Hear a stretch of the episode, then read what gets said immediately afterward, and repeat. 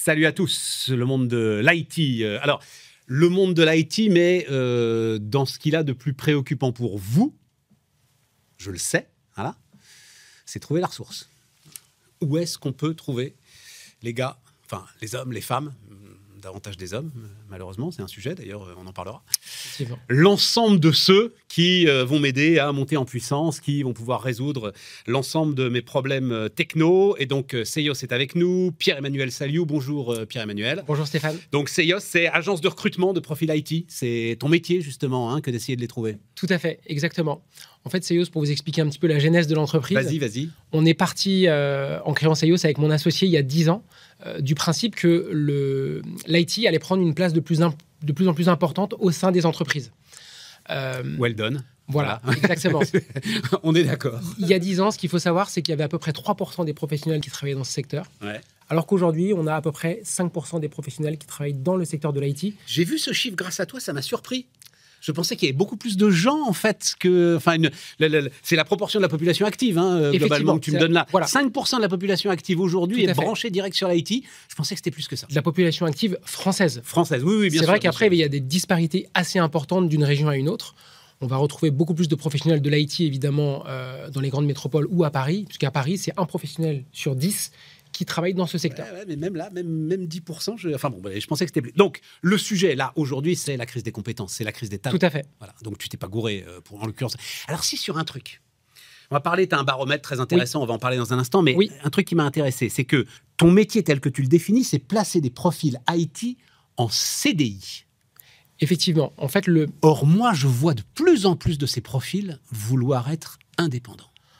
En fait, le métier de euh, le métier historique de Seios, c'est de placer des profils dans le secteur de l'IT en CDI au sein des entreprises. Mais en fait, ces dernières années, on a également développé une offre de placement de freelance parce qu'on a aujourd'hui effectivement de plus en plus de professionnels de l'IT qui veulent passer freelance, notamment à partir du moment où ils ont acquis 5 à 10 expériences. La, la proportion de profils IT a fortement augmenté ces dernières années. C'est une lame de fond? Tout à fait. Ouais, c'est ça. Hein. C'est une lame de fond. Le, ah oui, complètement. L'IT vers le freelancing et les entreprises doivent sérieusement, alors grâce à toi, pourquoi pas, hein, effectivement, mais sérieusement se poser la question de comment je gère maintenant cette nouvelle forme de travail. Elles se sont d'ailleurs déjà posé la question. Euh, ça date pas d'hier, ça date déjà d'il y a quelques années. Et aujourd'hui, la part de freelance euh, dans les directions informatiques, dans les directions digitales des entreprises est de plus en plus importante. Oui, mais totalement. Enfin, c'est, enfin si, c'est peut-être un peu notre sujet, euh, puisqu'il se trouve que ce sujet me passionne totalement hors contrôle. C'est-à-dire que ça se fait euh, au doigt mouillé, euh, qui s'en occupe, les achats, les RH, euh, les métiers eux-mêmes. C'est-à-dire la commande vient de l'IT direct, on ne sait pas trop comment est-ce que est-ce qu'on leur qu'est-ce qu'on leur fournit comme tâche? Enfin, tous, toutes ces sujets sont absolument passionnants. Est-ce que je peux fournir des tâches stratégiques pour l'entreprise? À un indépendant qui va peut-être partir dans six mois, dans deux ans, dans trois ans c'est toutes ces questions-là où il faut commencer à qu'il faut commencer à structurer. Effectivement, c'est une vraie question. Euh, aujourd'hui, nous, ce qu'on constate finalement, c'est que le freelance, c'est devenu, on va dire, le quotidien des grandes entreprises. Autant les petites entreprises ne se tournent pas beaucoup vers les freelances, autant les entreprises qui commencent à avoir des DSI, on va dire, à partir d'une trentaine, quarantaine, cinquantaine de personnes et beaucoup plus, euh, vont avoir, on va dire, une proportion de profil IT assez importante dans leurs effectifs. Mais est-ce que tu crois qu'ils y réfléchissent? Bien sûr qu'ils C'est-à-dire, est-ce qu'ils ont vraiment une doctrine autour de l'utilisation de l'ensemble de ces profils, de ces profils? Moi, je crois pas. Alors, en fin de compte, ce qu'il faut savoir, c'est que le, freelance aujourd'hui euh, répond euh, à une demande en fait et des attentes des candidats, mais finalement, les entreprises depuis déjà longtemps sont habituées à avoir une grosse part de leurs effectifs IT qui sont des externes. Auparavant, on avait euh, les ESN, et c'est encore le cas aujourd'hui, qui, dans certaines entreprises, représentent 50, 60, jusqu'à 70% parfois euh, des profils IT au sein de l'entreprise. Et tout l'enjeu aujourd'hui pour les grandes entreprises, c'est justement de réussir à faire en sorte que la compétence, euh, elle soit pas trop diluée sur des externes et réussir à avoir en sorte qu'il y ait toujours, on va dire, une certaine part des équipes IT, y compris euh, les profils techniques, qui soient aussi des internes. Et ça, c'est un vrai enjeu pour les entreprises. Alors l'autre sujet sur lequel vous avez eu le nez creux, c'est tu dis en fait ces métiers n'ont cessé de se spécialiser. Oui, tout à fait. Alors nous, euh, quand on a débuté notre activité euh, il y a 10 ans, euh, on, avait recensé à peu près 70 métiers qui existaient dans le secteur de l'IT. Aujourd'hui, 10 ans après, en 2024, on a euh, aujourd'hui plus de 160 métiers qui existent dans le secteur de l'IT, parce qu'en fin de compte, les métiers se sont énormément spécialisés avec le développement du cloud, avec le développement de la data, de l'IA, de la cyber. Il y a énormément de nouveaux métiers qui ont vu le jour. Et donc, c'est quoi? C'est la première édition de ton baromètre, là, qui, dont on va parler maintenant? Alors, nous sortons ces jours-ci la deuxième édition. Deuxième édition. Voilà, la deuxième édition du baromètre des salaires et des métiers de l'IT. Ce baromètre, il s'adresse à deux publics.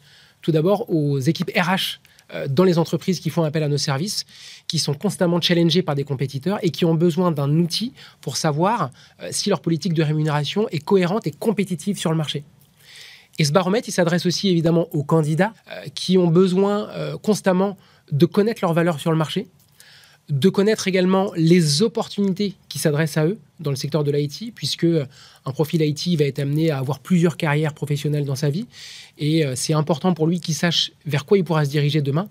Et évidemment, c'est aussi un vrai outil pour les profils IT bah, pour connaître leurs valeurs et négocier au mieux leur rémunération dans le cadre d'un processus de recrutement ou dans le cadre d'une renégociation annuelle dans une entreprise. Ce qui est passionnant, c'est que, alors, euh, effectivement, 160, je crois, c'est même 180 métiers qu'il y a dans ton baromètre. 180 métiers. voilà, 180 métiers, mais 1620 niveaux de rémunération, tellement il y a de paramètres. Effectivement. Hein, entre euh, la géographie, euh, le niveau d'expertise du profil en question. Tout à fait. En fin de compte, ce qu'on a voulu faire pour la deuxième édition de notre baromètre, c'est d'aller beaucoup plus loin que la première. Le secteur de l'IT, euh, il est, euh, comment dire, assez différent d'une ville à une autre en France aujourd'hui. Et donc, ce qu'on a décidé pour cette deuxième édition, euh, c'est de couvrir 180 métiers, comme je le disais, en 13 catégories. Mais chacun des métiers est décliné sur trois niveaux de seniorité.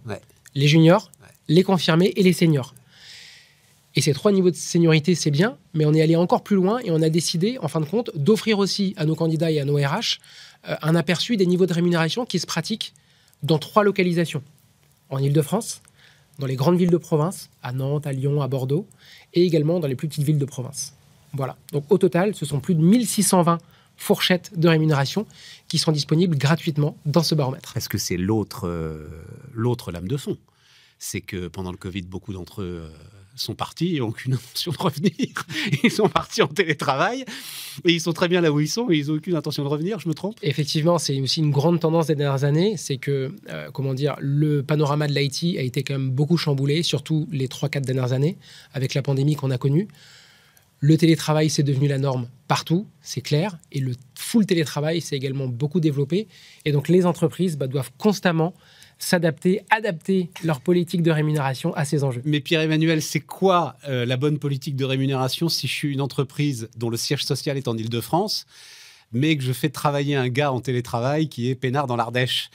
Euh, il faut que je trouve un mixte entre les deux. Enfin, ça, ça va être un, niveau de rémunération encore supplémentaire pour euh, ton baromètre de l'année prochaine. Alors effectivement, déjà des éléments de réponse. C'est toute la difficulté auxquelles, auxquelles sont confrontées en fin de compte les entreprises qui embauchent des profils en 100% télétravail, c'est que quelle politique de rémunération appliquer? Une politique de rémunération plutôt euh, parisienne, une, politique de rémunération euh, de province Ce qu'on constate, nous, finalement, c'est qu'aujourd'hui, ces entreprises, elles vont faire un mix un petit peu entre ces deux niveaux de rémunération. Certaines vont avoir une politique différente. Elles vont avoir une politique euh, qui, de rémunération qui est différente en fonction de la localisation du collaborateur. Et d'autres entreprises vont avoir des stratégies différentes. Aujourd'hui, euh, on le voit dans le secteur de l'IT, euh, il y a énormément de métiers en tension, avec des niveaux de rémunération qui ne cessent d'augmenter d'année en année. On a vu des niveaux de rémunération qui ont progressé parfois de 8 à 10 euh, sur certains métiers en 2021-2022. Cette année, on voit encore des niveaux de rémunération qui commencent, qui continuent à progresser pardon, sur les métiers techniques. On n'est plus dans ces, ordres de grandeur-là, mais on a des niveaux de rémunération qui continuent encore à progresser. Quand tu dis 10%, 10% 2021, puis à nouveau 10% 2022. Oui, ouais, tout à fait. Waouh Bon, et l'intelligence artificielle débarque L'intelligence artificielle maintenant débarque. Avec nouveaux métiers, nouveaux besoins et, une sorte de sentiment d'urgence, je crois, hein, euh, des entreprises face à ce phénomène-là aujourd'hui. Effectivement. En fait, nous, ce qu'on constate par rapport à l'intelligence artificielle, on en a beaucoup entendu parler l'année dernière en 2023. En 2024, euh, je te cache pas, Stéphane, qu'on va en entendre encore énormément parler. Voilà. Euh, aujourd'hui, nous, ce qu'on voit, c'est que euh, les entreprises françaises se sont rapidement, ont rapidement pris en main cette nouvelle technologie. On voit des, secteurs comme le secteur, par exemple, de, la santé euh, utiliser de plus en plus ces technologies-là. Euh, le secteur de la logistique également pour optimiser les chaînes d'approvisionnement, optimiser la préparation des commandes. Euh, le secteur euh, du commerce de détail euh, qui va analyser euh, les flux en magasin, euh, qui va analyser les comportements d'achat. Euh, on voit vraiment que les entreprises prennent pleinement, possession de ces technologies-là. Il y a aussi, on va dire, euh, pas mal de personnes qui se posent des questions sur euh, bah, les, les- les- les enjeux hein, auxquels elles vont être confrontées avec l'IA. C'est clair qu'il y a des secteurs qui sont déjà bouleversés et qui vont l'être encore Bien plus sûr. dans les années à venir. Mais tu sais à quoi tu me fais penser là En fait, c'est bon, c'est une forme de ruée vers l'or. Et Seios, tu sais ce qu'on dit sur la ruée vers l'or, ceux qui ont vraiment gagné de l'argent, c'est ceux qui vendaient les pelles finalement. Et c'est un peu ça. C'est-à-dire, toi, tu vends les outils euh, qui vont permettre aux entreprises de courir euh, dans cette ruée vers l'or, euh, en l'occurrence les profils humains et les meilleurs profils humains. Tout à fait. Nous, on est là Donc, finalement c'est pour... une assez formidable aventure. Effectivement, c'est une belle aventure. L'IA, c'est une nouvelle donne depuis 2023 euh, dans le monde du recrutement. Et, et- et notre objectif à nous, finalement, c'est de faire en sorte que nos recruteurs soient les meilleurs alliés pour nos clients entreprises, pour les aider à tirer leur épingle du jeu dans ce nouveau marché. Les entreprises, elles ont besoin de se faire accompagner. Elles ont parfois du mal à évaluer ces nouveaux métiers, ces nouvelles compétences. Et nous, on est là justement pour les aider à, grandir et à réussir leur recrutement dans Et ces avec métiers. un- effectivement un, un- un baromètre donc euh, de métier, de salaire, de niveau de rémunération qui va être très utile et pour les RH et pour les services achats Tout à qui fait. sont souvent en première ligne quand il Ouais. s'agit justement des freelances, euh, etc. Exactement. Et les candidats. Et des candidats, absolument. Pierre-Emmanuel, merci. Donc, euh, CEO, fondateur de Seios, qui nous accompagnait. Merci Stéphane.